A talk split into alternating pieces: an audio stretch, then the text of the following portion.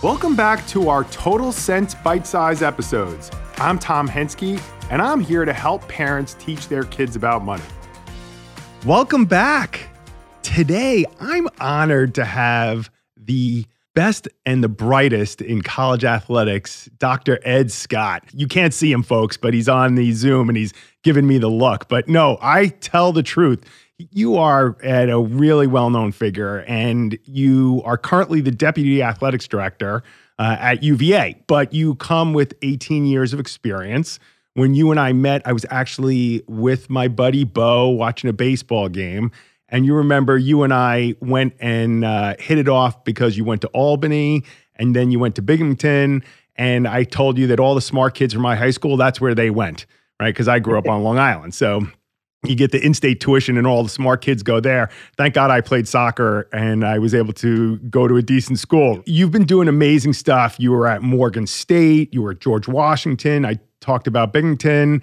Uh, you've just done amazing stuff in different areas, not just with teaching student athletes about uh, money and financial literacy, which is the topic of our show, but I'm talking about diversity and inclusion, improving graduation rates, the whole kit and caboodle. So I, I, I could embarrass you and keep going on, but I'll just put the rest of your bio in the show notes. Ed, thanks for joining us.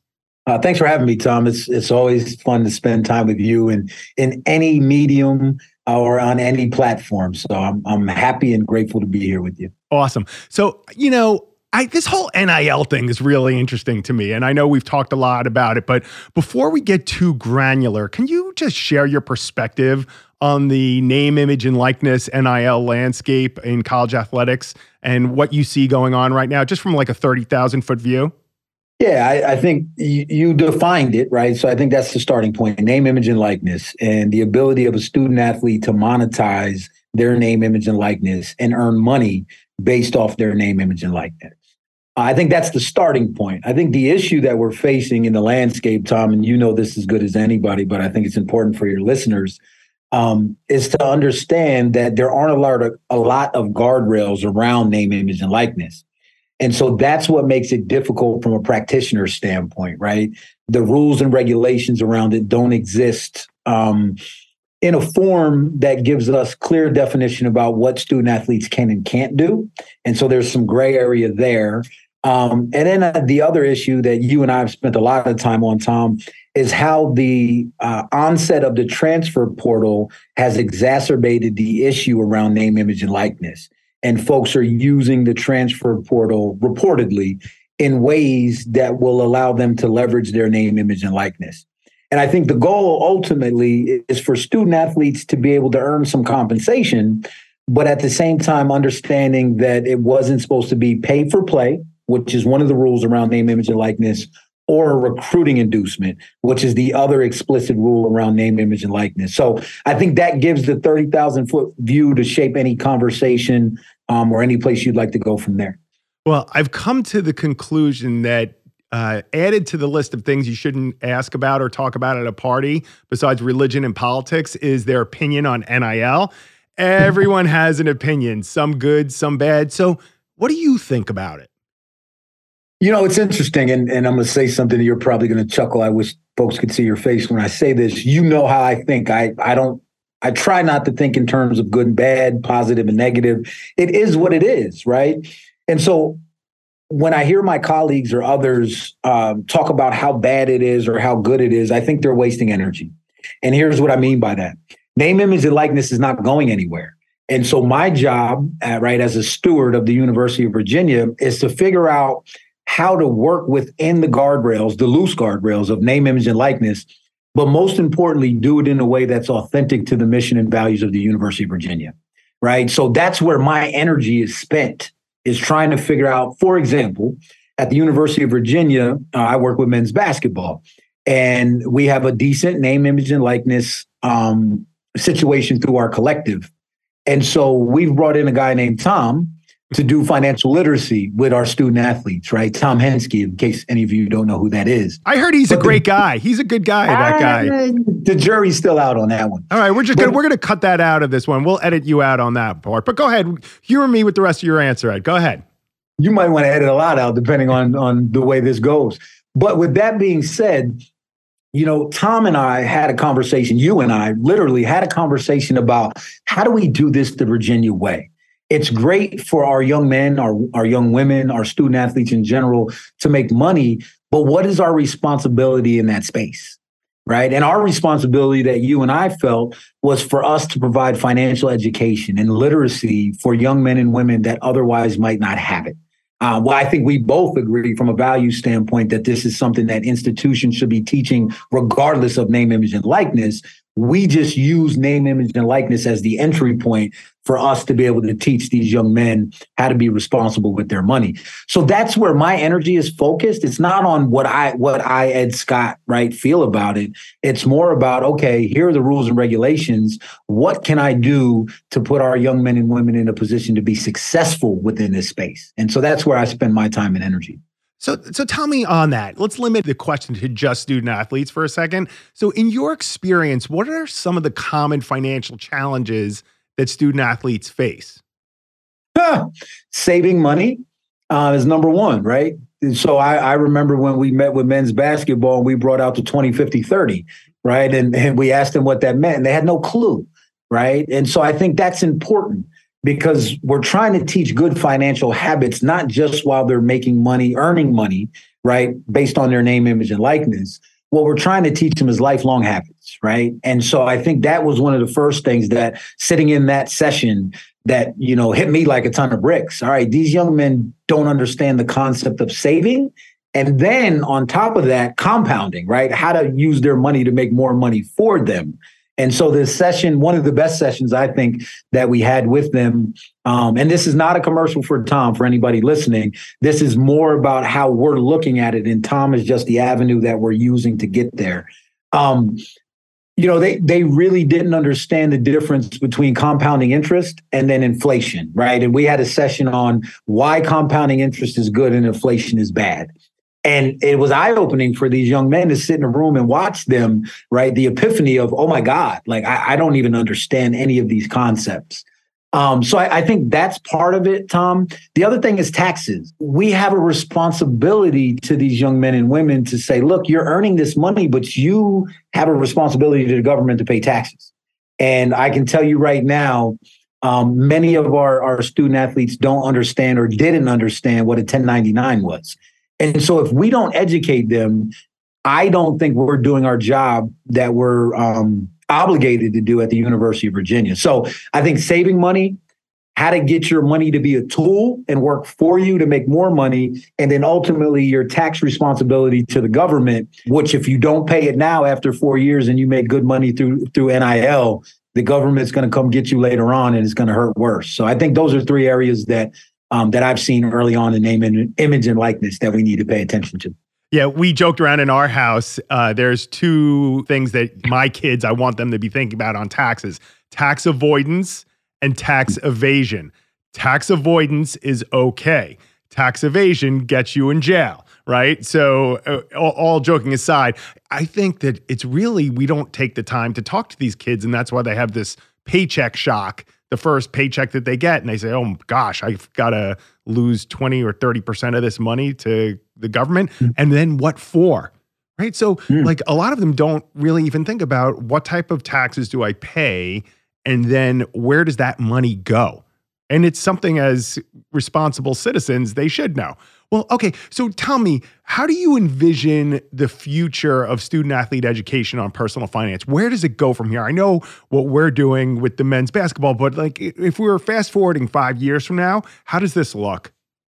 Well, I'd like to go back to one other thing, Tom. I'd add a fourth thing to something I've noticed in name, image, and likeness that I think we need to pay attention to, and that's representation right? So outside of the sport of baseball, you can have representation for name, image, and likeness. And I can tell you um, having seen some contracts of our student athletes when it was permissible for athletic departments to review them before the rules changed, uh, there were some some representation folks that were charging enormous amounts that in other spaces would be criminal usury. And I know you know that from a financial term. What that means to the general listener is that you're taking above and beyond what is a reasonable amount for the service that you provide, right? That's the layman's term on, on how to define that. So I think that's the fourth thing that that I think we need to pay attention to because there's always people out there willing to take advantage of you when you have a lack of knowledge, you're naive, or you may even be ignorant about some financial principles. So I would be remiss if I didn't mention that, Tom. But to answer your second question directly, I think you're going to see a bifurcation of education and financial literacy. And here's what I mean you're going to have top earners who are making considerable amounts of money. They're going to, in my opinion, they're going to need a specialized education, right? A baseline. But then because they're making so much, they're going to need a customizable education program for them right if someone's making 250,000 or 500,000 or a million dollars what we're going to be talking to them about, Tom, and you already know this, is probably going to be more nuanced than somebody who's making $25,000 a year.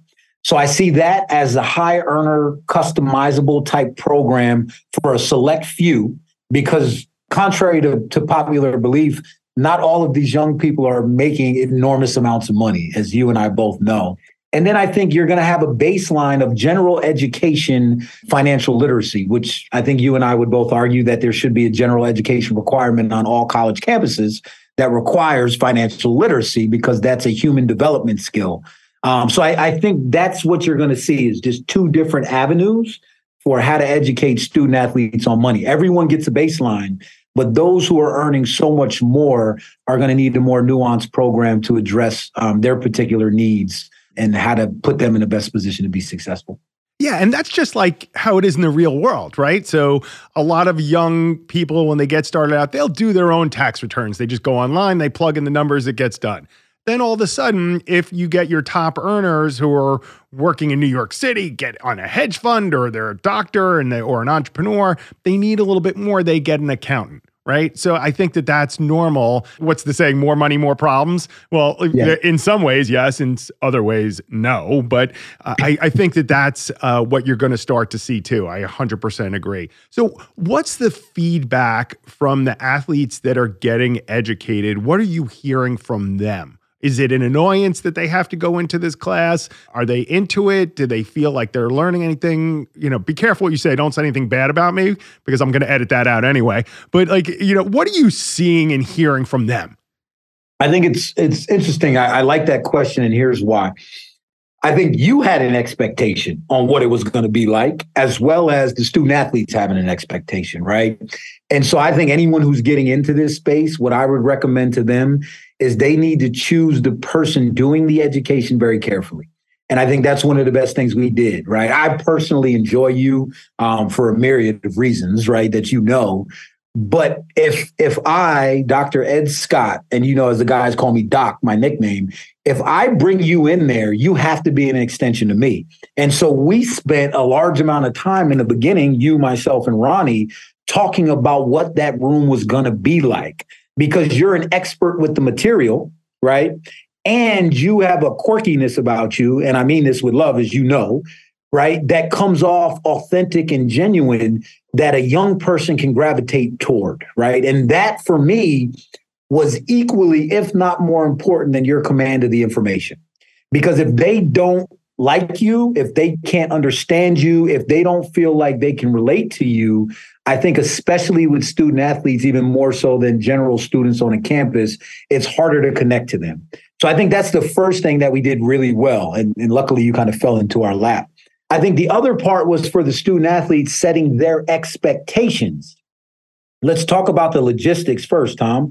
We we do 45 minutes to an hour. So this is short, it's intense, but we're not keeping them there all day where we're, you know, they're leaving in just pure boredom right? I think half the time they're looking for more information by the time we're done and we're like, okay, we'll see you next month.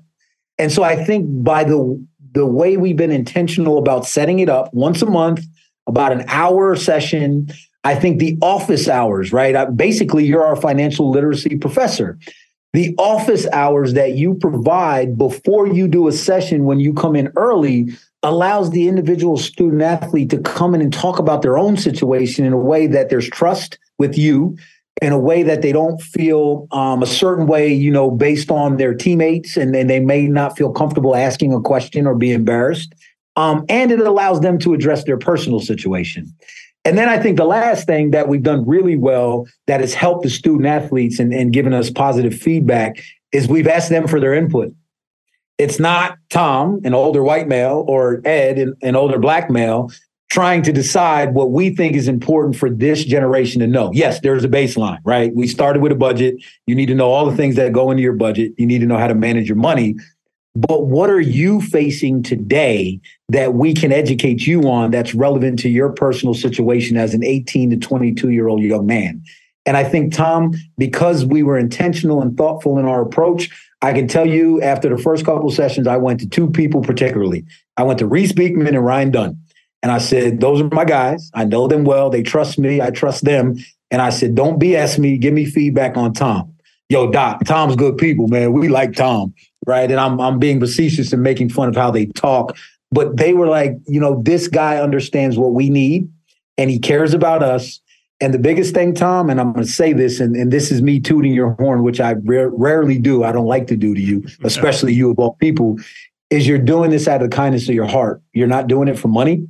You're not doing it for fame or prestige. You're doing it because you knew there was a gap between where these young men understand or what they understand about money and financial literacy and the amount of money that they have the potential to earn through their name, image, and likeness. And I think those young men understood your motive. And when student athletes understand that you're pure and they know that you truly care about them, then you're able to build trust. So that's a really long winded answer, but I think it's important for anyone starting one of these programs to consider all of those variables if they want to be successful. Yeah, it's interesting. When we got started, and I said to myself, every university is going to need to have this. And I agree. It's not just going to be athletic departments, it's going to be much bigger than that. But I thought to myself, they're not going to teach them the right stuff. That's what I thought at first. Now I'm realizing the content we can organize. Like we've already started to organize it so in a way that we could take that template and put that with women's basketball, with any team at any university.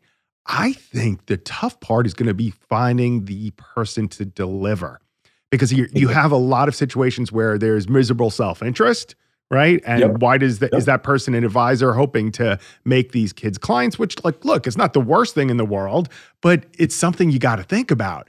And so mm. I actually see that as the challenge going forward, not the content. We're going to wrap that up. We've got it, and it's not going to be a problem. It's going to be finding the person to deliver it because you need a lot of people to deliver it. Because if let's say Virginia has, I don't know, 27 teams ish, Mm-hmm. right? So 27 teams. And then you look at all the universities that need to have it. Now they don't all have 27 teams, but wow, that starts to add up. That's huge. Well, and then there's credibility, right? Tom, I think when you came in and you said, look, I won three national championships with the men's soccer team, you saw them all straighten up right? You have been through what they're going through. So there's a level of empathy, a level of compassion. I think, you know, if, if I could impress upon anything on your listeners, as much as college athletics is changing, and you and I talk at nauseum about this. The one thing that has not changed is we're still dealing with 18 to 22 year old young men and women and they're psychologically, emotionally, they're still developing at the same rate, if not less than they were before because of social media and some of these other things.